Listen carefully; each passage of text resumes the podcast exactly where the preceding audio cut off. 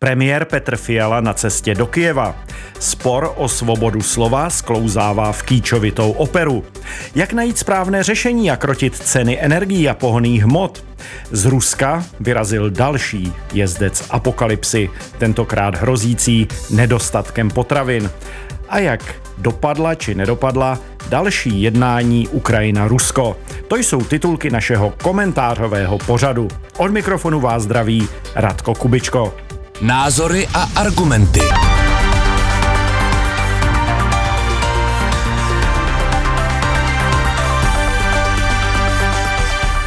Premiér Petr Fiala jede do Kijeva.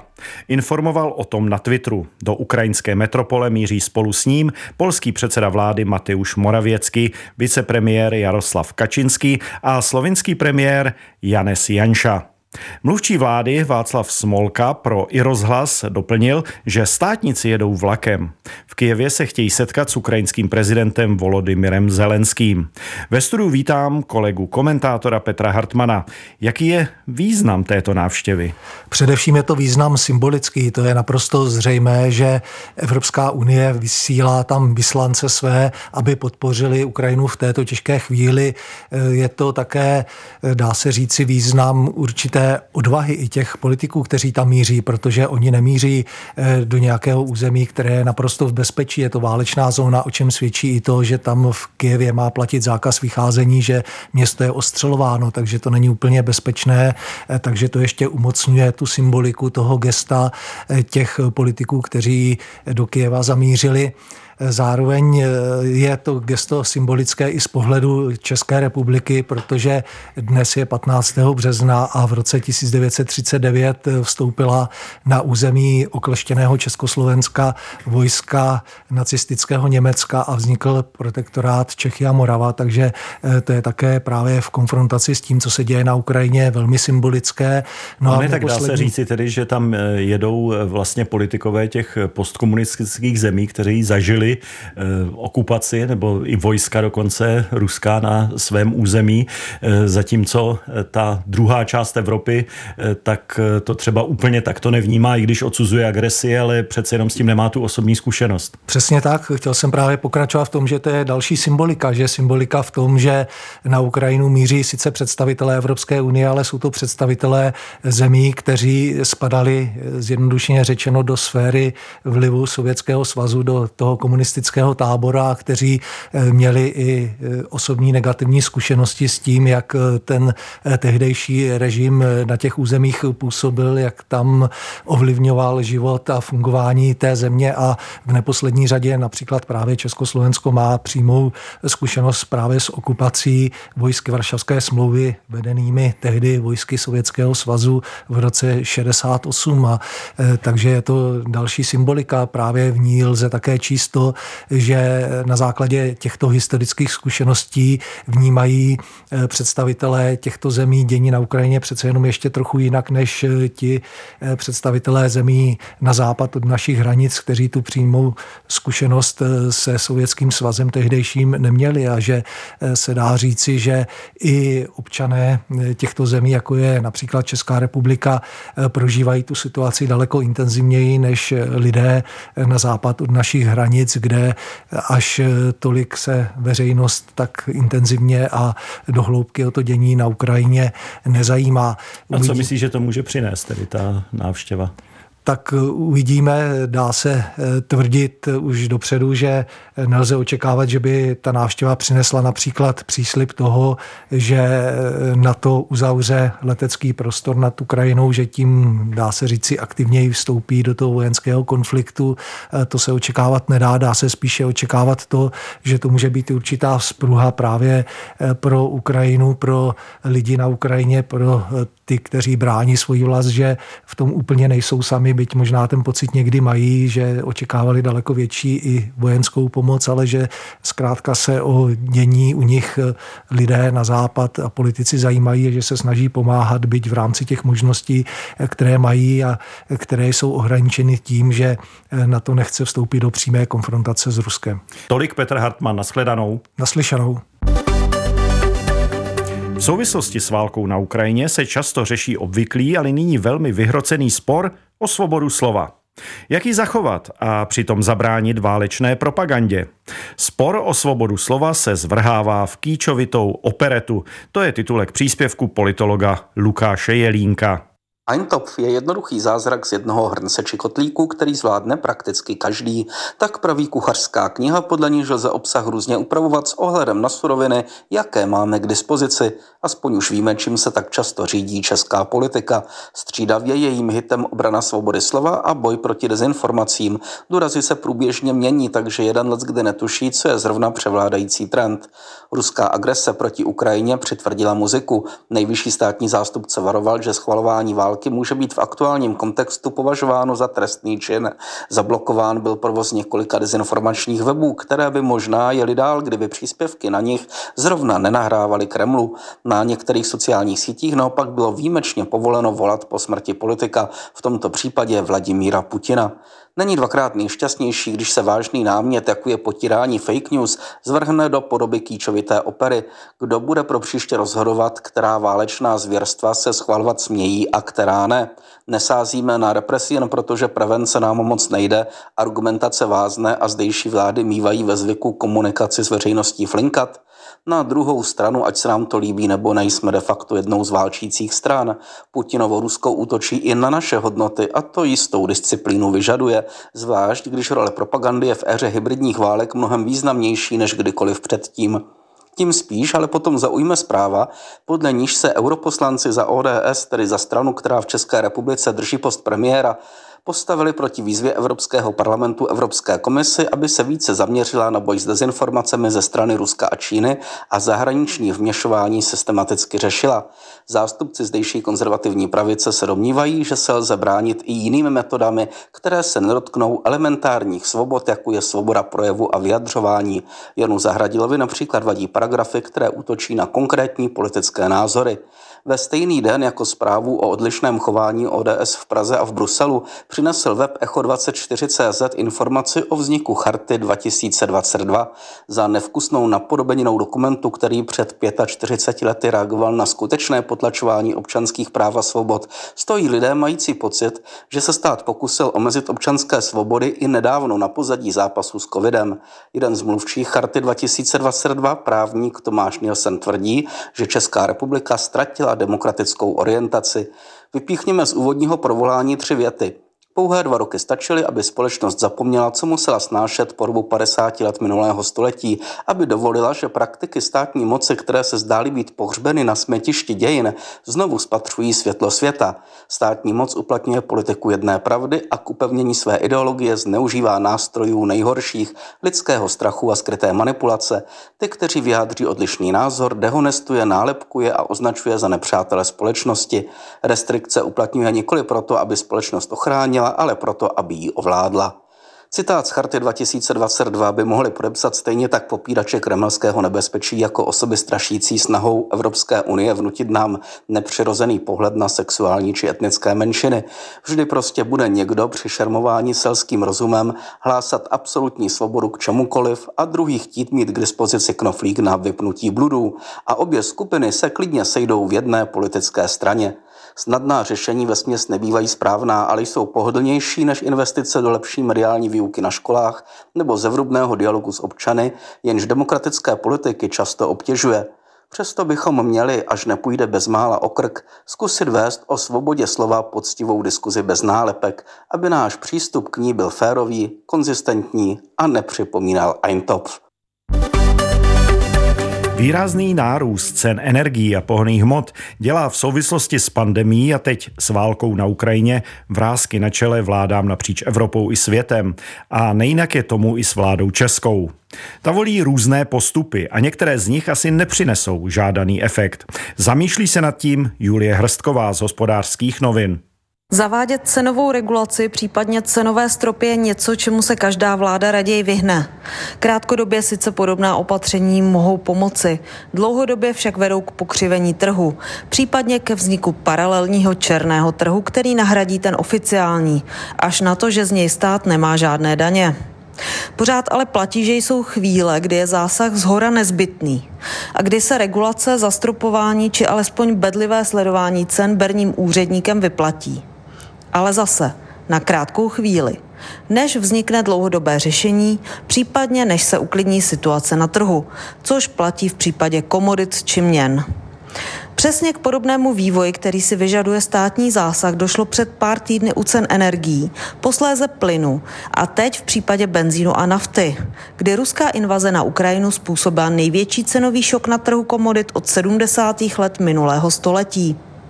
Nutno říci, že vláda ani jednou nezaváhala a vždy vybrala řešení, které bylo buď extrémně drahé nebo administrativně velmi náročné, případně nemělo či nemá vliv na ceny. A navíc asi jako bonus nikomu nepomůže. Krátkodobé zrušení daně z přidané hodnoty na energie, ke kterému přistoupila ještě vláda Andreje Babiše, pomohlo i těm, kteří to nepotřebovali. A kdyby tato plošná pomoc měla zůstat v platnosti po celou dobu drahých energií, musela by vláda vymyslet, jak nahradit výpadek zhruba 25 miliard ve veřejných rozpočtech.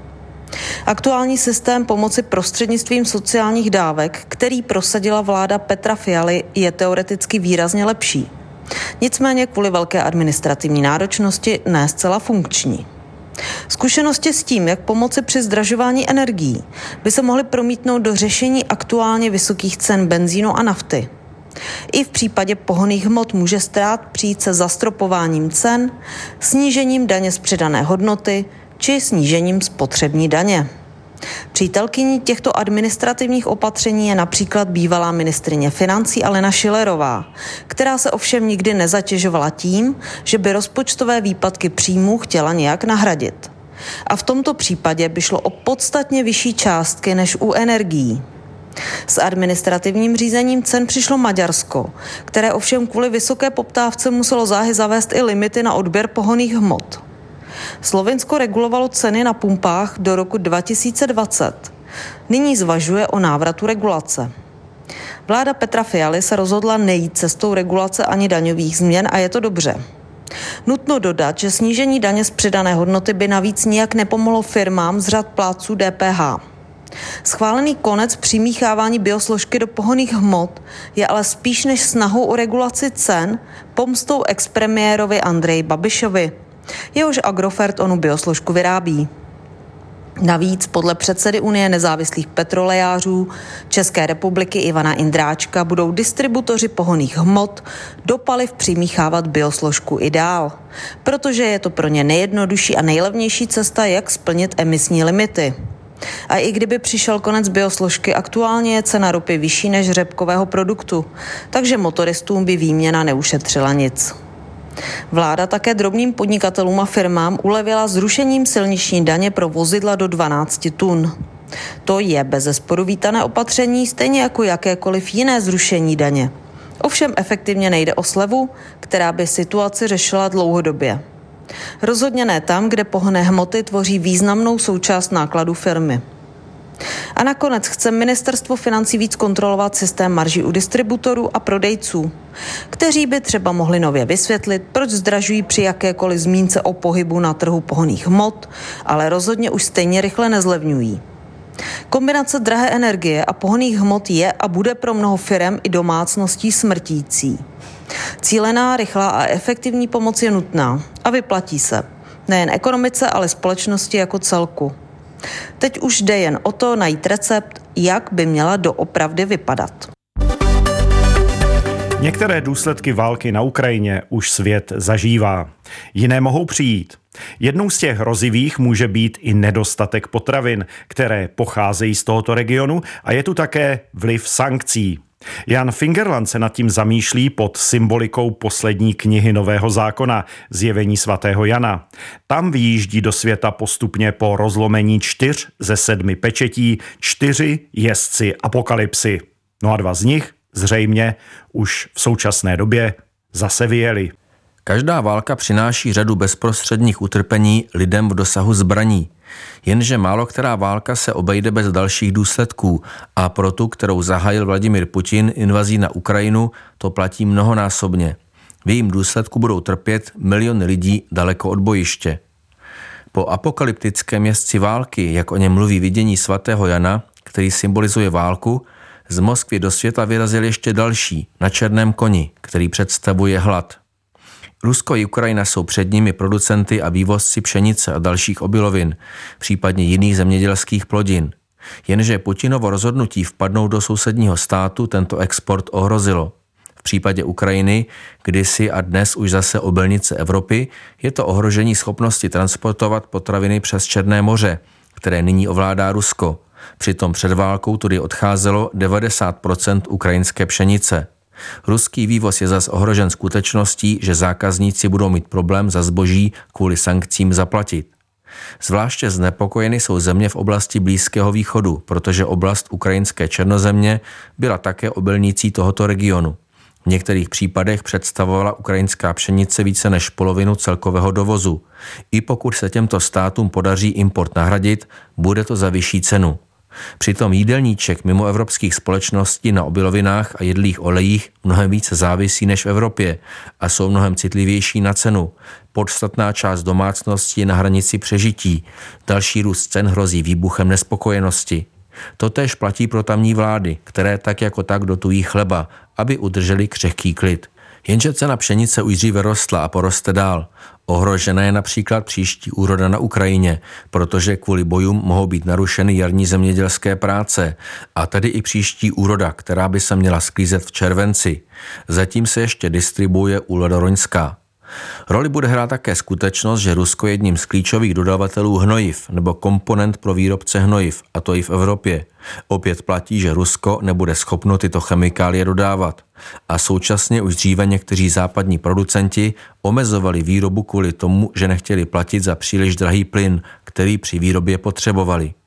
Opět platí, že i pokud se podaří tento výpadek nahradit, bude to za vyšší cenu a ta se teprve promítne do ceny, kterou budou zákazníci platit.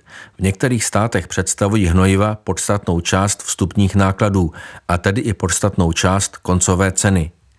Platí to vše ovšem i obráceně. Rusko bylo důležitým odběratelem plodin z jiných států, od Jižní Ameriky přes Afriku až po Asii. Týká se to banánů, citrusových plodů, jablek, soji, síra i masa. Tito producenti také přijdou o své zisky a to vše je rámováno rostoucími náklady na přepravu kvůli cenám ropy a pojištění. Světová ekonomika, včetně zemědělství, byla v posledních letech už tak značně oslabena vnějšími vlivy – covidem, klimatickými změnami nebo místními válečnými konflikty, což vedlo k nárůstu cen a ohrožení potravinové bezpečnosti.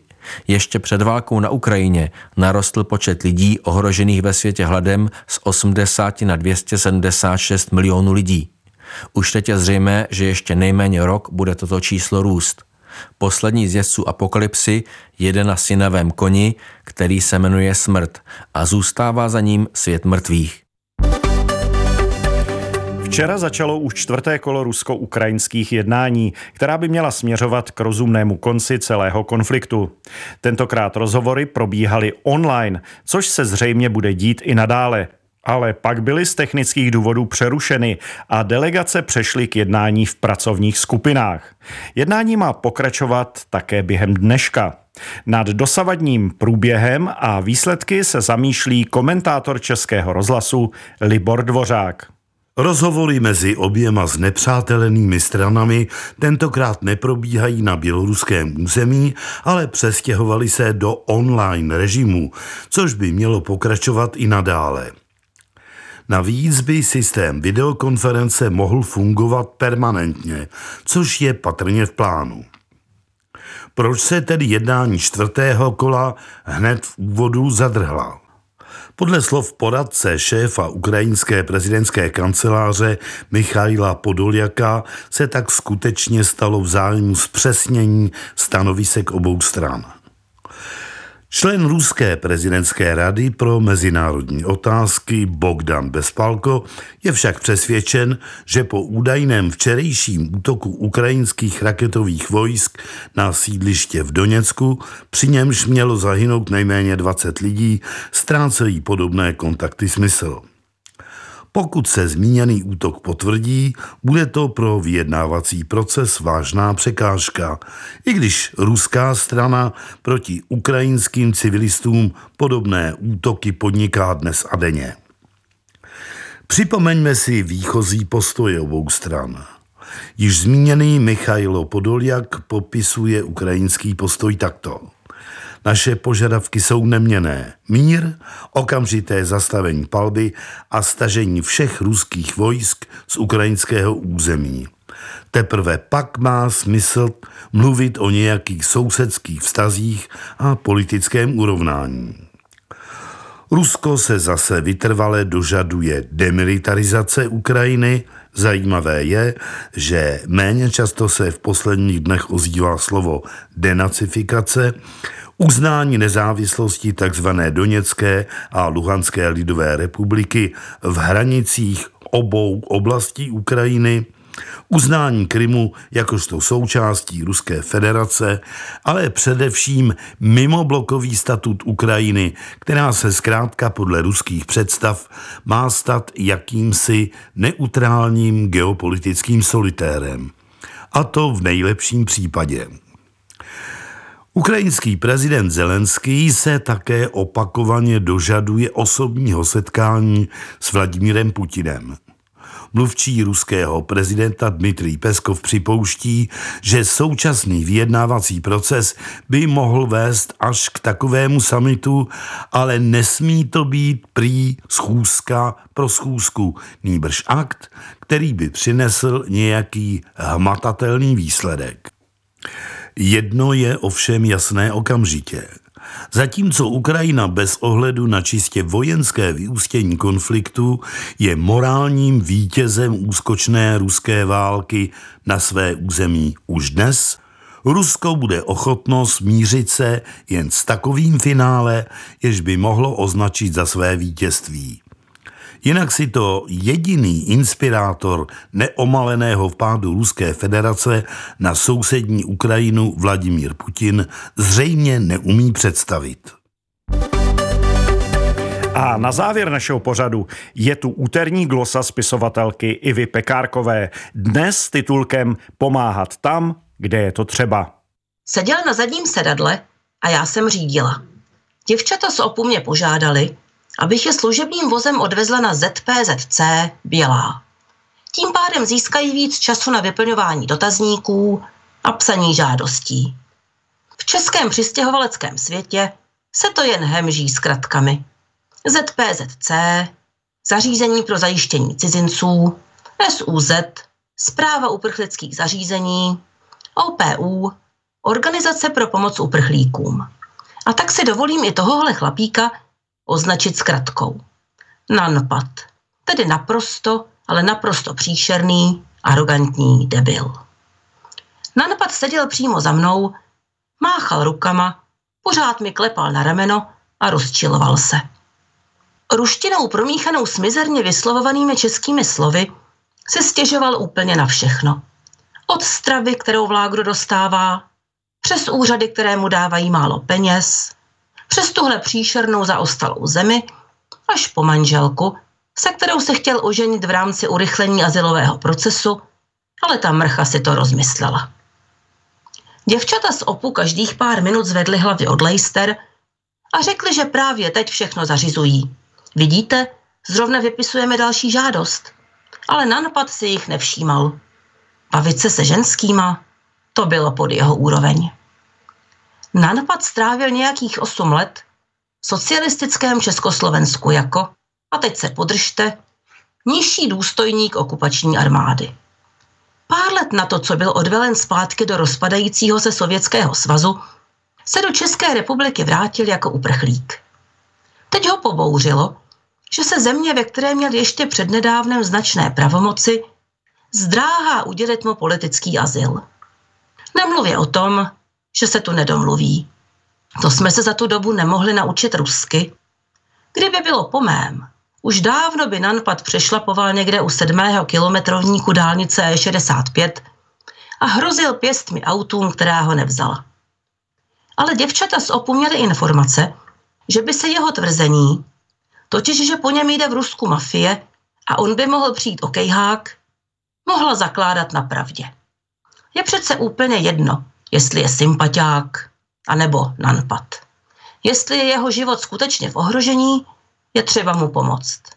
A že jim za to ani nepoděkuje, no, to se nedá nic dělat. Novinářka a spisovatelka Petra Procházková Pomáhá čistě soukromně, za své peníze a ve svém volném čase lidem, kteří to nejvíc potřebují. Obyčejně těm nejméně sympatickým, kterým nechce pomoct nikdo jiný. Třeba svobodné matce dvou dětí, která si přivydělává natáčením porna. Nebo utečenci, který má kromě traumatu z války ještě psychopatickou poruchu osobnosti. Nedělá to proto, aby jí děkovali. Dobře ví, že mnozí jí vděční nebudou. Nedělá to pro slávu, nebo aby si nahonila PR, nebo aby se cítila jako mesiáš. Dělá to, protože tihle lidé pomoc potřebují. A tím to končí. A to byl poslední příspěvek naší úterní rozhlasové komentářové rubriky. Provázel vás jí Radko Kubičko, který se loučí od mikrofonu. Všechny naše pořady si můžete znovu poslechnout na internetu na naší webové stránce nebo v aplikaci Můj rozhlas.